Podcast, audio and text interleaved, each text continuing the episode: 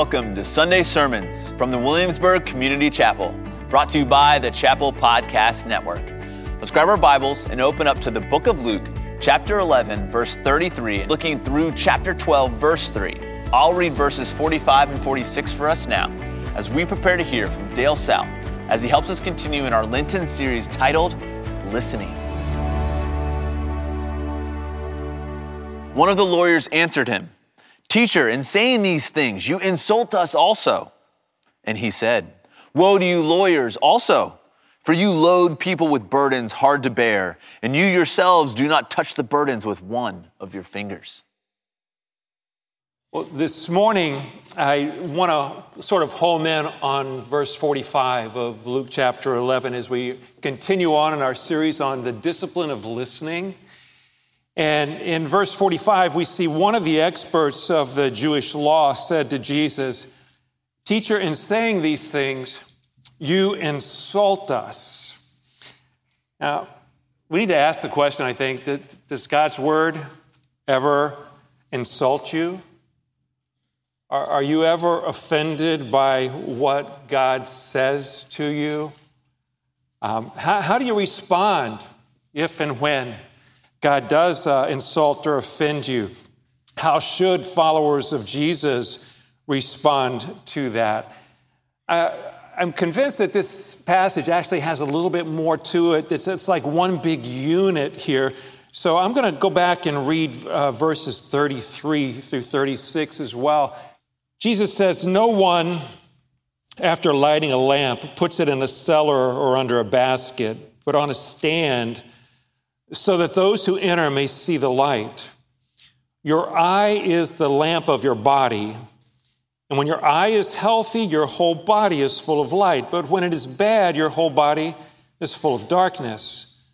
Therefore, be careful, lest the light in you be darkness. If then your whole body is full of light, have no part of dark, but it will be wholly bright, as when a lamp with its rays gives you light." So I believe this is all connected to what Martha read earlier, as we see here. I want to get right into the big idea this morning, because I hope this is what we can kind of take away from here this morning, from our passage. And that is that when God's word offends us, it's a sign that we're viewing life through a distorted lens, that the light coming in is not as light as we may think that it is. How many of you here this morning have had cataract surgery? Okay, others probably are going to be having it soon. I'm watching, my optician is watching one on mine or both eyes, says, we'll keep letting it grow a little more.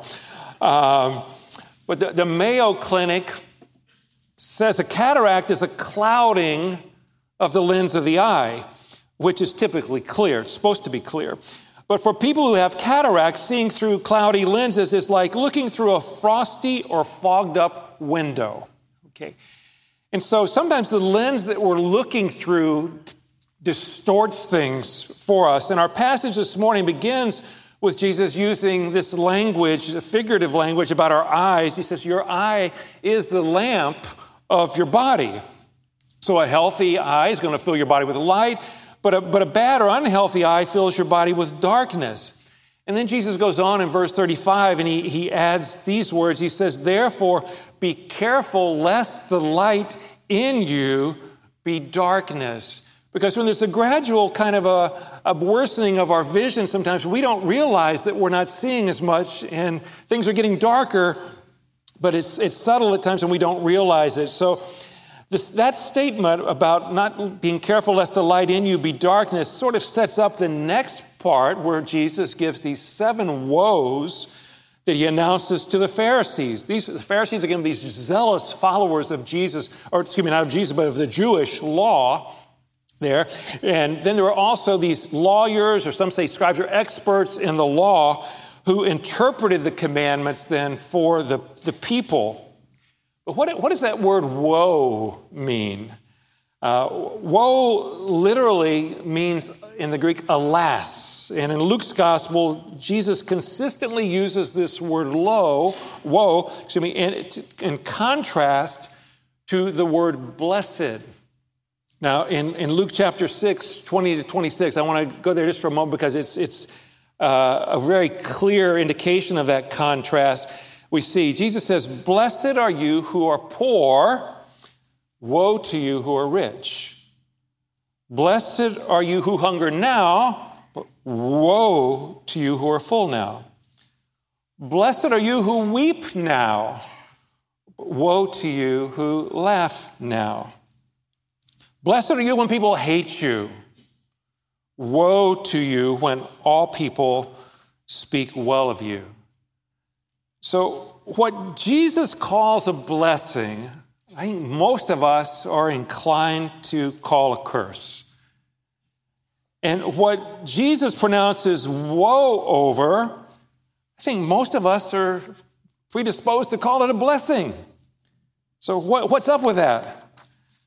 I think this could be a very big clue that you and I are probably not viewing things through the same lens that Jesus views things.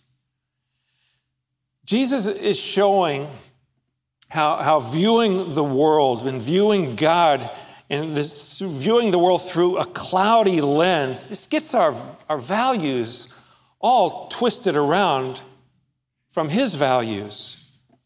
And then Jesus' interaction here with these very religious Pharisees and legal experts in Luke 11, like 39 to 52, these illustrate what he meant by the light in you being darkness, because these were thought to be very enlightened spiritual men. And our passage begins with the imagery of light and darkness in verse 33 of chapter 11, and it ends with the imagery of light and darkness in 12:3, when Jesus says, "Therefore, whatever you have said in the dark shall be heard in the light, and what you have whispered in private rooms shall be proclaimed on the housetops." So I'm pretty sure here that Luke, the author of this gospel, intended his readers to see a thread running through the whole passage. He says, the eye is the lamp to your body, the seven woes, what is said in the dark will be heard in the light. See, it's all one connected unit. So in verses 33 to 36, Jesus is using the human eye, a physical illustration object lesson, to communicate spiritual truth. And he says, your eye is the lens through which you see life, which you see God, which you see the world. We see that through our eyes. And if that lens is clouded with a cataract or some other infirmity that impairs your vision, then what you think is light may actually be darkness. And Jesus is addressing here, I believe, the topic of what cultural scientists would call worldview. Worldview may be an unfamiliar term to some, but I'm going to give a very basic, simple definition this morning. And that is that a worldview is the lens through which we see and interpret our world. Okay? That's simple. It's the lens through which we see and interpret our world. So our worldview is our best effort to explain reality. It's our best attempt to try to make sense of life that's going on around us that sometimes is very hard to make sense of. And we can get to the heart of someone's worldview by hearing their answers to several of life's big questions. We're not going to go deeply into that today, but I'll just share a couple of those questions. Like, how did we get here? What are we here for? How can we know what is good?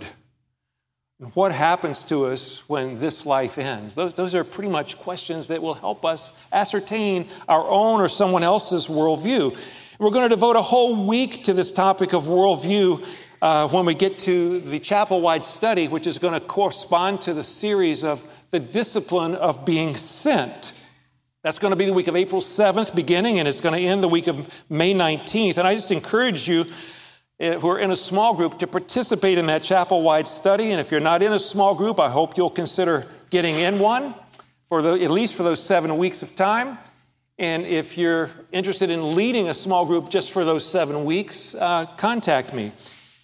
But back to this idea of God's word insulting us Now, whether we're insulted by God's words or we're insulted by other people's words, it really does ultimately boil down to a conflict of worldviews. It's a conflict of how we see life and we see the world.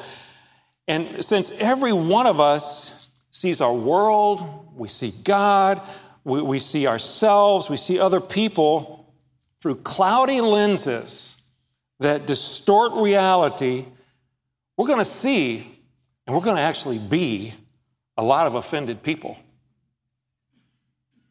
But as followers of Jesus, we need to go where Jesus goes to know who he is, and we need to hear his insulting words that offend us so that we can start to see ourselves and our world through his lens. Most of us don't probably ceremonially wash our hands before we eat. Most of us don't tithe our dill and mint and rue and all kinds of herbs. We don't leave those in the offering boxes. We don't become ceremonially unclean by visiting a cemetery. And we don't build tombs to honor dead prophets. So since those practices are so far removed from our experience, it's easy for us to let those seven woes of Jesus just roll right off of our ears and in the process let ourselves off the hook. You see, the woes that Jesus spoke to the Pharisees and experts in the law insulted them, highly insulted them. Now, those words don't insult me at all.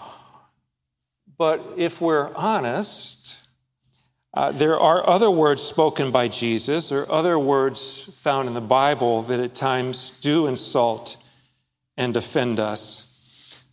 And the reason Jesus' words offend us and the reason anyone else's words offend us have to do directly to our worldview. Now, one of the big questions that we talked about that I want to focus on a little bit for the next few minutes that helps discover a person's worldview is, how can we know what is good? The sense that we are to be good, to be a good person, I believe is pretty much hardwired into our very beings. You know, whether you're a Christian, whether you're a Jew, whether you're a Muslim, a Hindu, a pagan, a secularist, an agnostic, or an atheist, everyone generally shares this value that we're supposed to be good people, supposed to be a good person. We're not supposed to harm other people. They agree with that commonality that we're supposed to be good, but there's a lot of difference that comes in there in these different groups as to what it means to actually be good. How are we to be good? How are we to address our failures when we know we're not good? But everybody wants to be good, and most of us want to be thought of as a good person. But with that background, let's take a closer look at Jesus and his dinner conversation with these very religious Pharisees and these experts in the law, because to say that everyone at that table was highly committed to being a good person is probably an understatement. These were supposed to be the best of the best. And yet Jesus' understanding of what makes someone a good person was very different from everybody else's at that dinner table. You know, Jesus' idea of what it means to be a good person is often very different than yours and mine as well. So in addition to the 613 commandments written in the Torah, that would be the first 5 books of the Jewish Hebrew Bible, known as the Law. In addition to those 613, there were some oral traditions and other kind of oral laws that were passed down and sort of compiled into another book called the Talmud. And that book contained about 1,500 or more extra rules and regulations that were not found in those original 613 of the Torah. So in the worldview of the Pharisees and of these experts in the law, the lens at which they viewed things, they would answer the question, what does it mean to be good? How can we know what is good? They would say, well, a good person is one who obeys the 613 commandments of the Torah as well as the 1,500 commandments of the Talmud. It would be a full-time job just trying to remember, especially with my memory, what all those 2,200 commandments were. But hand-washing that we see here in Luke 11 was not in the Torah. That was a part of this extra-biblical oral law and tradition that had been passed down. So we're not talking about washing with soap and water here. We're talking about a ceremonial washing where you fill a cup with water, you pour it on one hand, then you fill up, and then you pour it down over the other hand. And when I went to Jerusalem, almost all the bathrooms had one of these little cups in there so that you could wash your hands, pouring the water over each one separately there. So through their lens, what good people do who love God and love his word is they ceremonially wash their hands before they eat and sometimes before they go to bed and when they wake up in the morning. Now here we have Jesus at the table with these guys, these Pharisees and religious leaders, and Jesus has probably seen every other one of these guys pour the water in the cup, down their hand, take the cup, pour it down the other hand. He's seen them do it, and yet he does not do the ceremonial washing. In fact, there's no indication here that Jesus even washed his hands at all, and he'd been out in the crowds, and he'd been touching people and casting out demons and healing sick people. And Pastor Rich and I were sharing the other day, and he envisions Jesus coming in there, dipping his unwashed hand into a bowl of hummus to the horror of everybody else around him. I don't think they would want to eat that afterwards. And then Jesus, after he had done that, the Pharisees and the religious leaders looked at him, and probably with their jaws agape, and it seemed to them that Jesus was just absolutely flaunting the law. To them it was saying, he's obviously not a good person. You see, to the religious leaders, Jesus says, now you Pharisees, you cleanse the outside of the cup and the dish, but inside you are full of greed and wickedness. Now we know Jesus is not talking about their dishwashing skills. He's referring to their inner lives because he says, you are full of greed and wickedness. They are the cup that is clean on the outside where people can see, but Jesus is saying on the inside where people don't see, you guys are pretty messed up. Jesus proceeds then to speak these seven woes, these contrast to blessings to these religious leaders. Jesus is saying, you guys think that you should be blessed because you tithe even down to the smallest herbs that you grow. And you think that you're blessed to have the best seats in the synagogue. And you think that you're blessed to have all these people in the marketplace greet you with honor. But because you think these things are what make people good, while you're missing the truth about God's love and about his justice, you're really revealing that you're wretched on the inside. The light in you is darkness. So being in the presence of a dead person, according to the Jewish law and the oral traditions, made a person ceremonially unclean. Definitely something the Pharisees wanted to avoid whenever they could. And then Jesus insults them by saying that they themselves are like tombs, like dead people within them that have just been whitewashed, which makes it dangerous for other people because other people come near them and they're getting unclean by them, but they don't even realize that they're tombs. He says, Jesus said, that's what you guys are doing without realizing it. You're making everybody else unclean because the teaching inside of you is dead. And at this point, one of the experts in the law said, Jesus, you know, we do those things too. So when you insult the Pharisees, you know, you're kind of insulting us too. And Jesus says, you're absolutely right. Thanks for the reminder. Woe to you lawyers. Woe to you experts in the law. Because Jesus knew the very people that he was dining with around this table would plot to kill him, just as their ancestors from the beginning to the end of the Old Testament had killed people who spoke words from God that they found insulting and offensive. You see, God is an equal opportunity insulter. He would pass any test of diversity, equity, and inclusion. He confronts the distorted worldviews of every human being in any time, in any place, in any culture.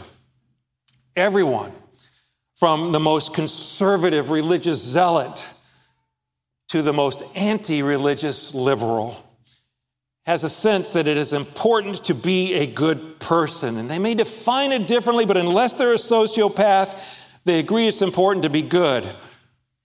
But whatever their definition of good is, sooner or later we come to realize it's just not always good. And not being a good person is really not a good look. So we see in the very early pages of Scripture when Adam and Eve broke the one command that God gave them, and they ate the fruit that God had told them not to eat, their first response was to cover themselves up, right, with fig leaves. That's our default. That's my default, right? To cover up when we fail to be good. I have to fight that default response because that's the one that comes most naturally to me. And we probably never say it out loud, but I think we may think it inside, and that is, you know, if I can't be good, I can at least try to look good. And Jesus pointed to the Pharisees and the lawyers as looking good on the outside, but not really being good on the inside. And the word for this is hypocrisy. It literally comes from the Greek. It's the idea of putting on a mask and acting a part. It was really what the actors in a Greek play, they were called hypocrites. They were actors. So you and I are not hypocrites because we fail to live up to a standard of what is good. That's just what it is to be a weak, fallen, sinful human being. When I have this standard of what's right and what's good, and I try to aim for that and I miss that, that is not to be a hypocrite. I become a hypocrite, however, when I pretend that I'm living up to that standard better than I am. And when I want other people to think that I'm a better person than I really am. And you know, when those things happen, it doesn't feel good. When we can't be good, and when we're not doing such a good job of looking good, and people see something on the inside, sometimes we're tempted just to say the heck with it. Can't be good, can't look good, by golly, I'm going to feel good. So we look for those dopamine hits, something that's going to give us some temporary relief. And for the Pharisees, that came from getting the best seats in the synagogue. It came from having people greet them in the marketplace with honor. It came with a little bit of a one-upsmanship. Well, I'm a better rule keeper than those guys over there are.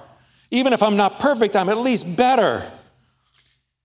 And for some of us, we may share some of those, but it may be even something as simple as numbing out and trying to get to the next level of our video game, or drinking the next glass of wine, or taking the next toke of weed, or making the next click on the computer.